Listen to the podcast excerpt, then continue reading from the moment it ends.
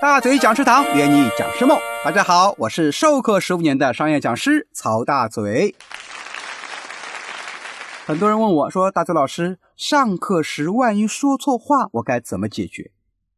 说实在的，咱们老师呢也不是神仙，总有口误说错话的时候。如果一旦说错话了，那么多台下的学员都听着，我们该怎么处理？包括我们的课件、PPT、讲义等出错了怎么办？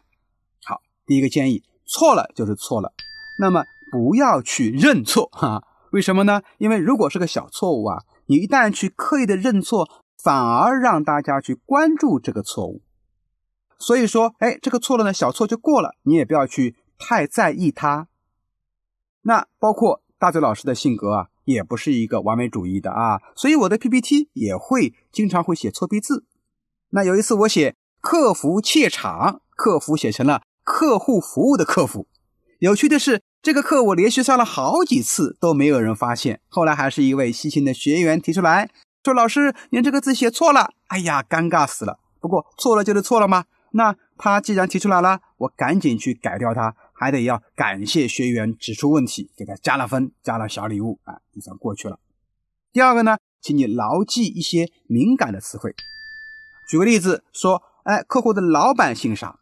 公司成立多长时间了？人家做的是什么产品？这些非常敏感的一些词汇呢，希望你啊提前牢牢的记住，千万不能在课堂里面给记错了。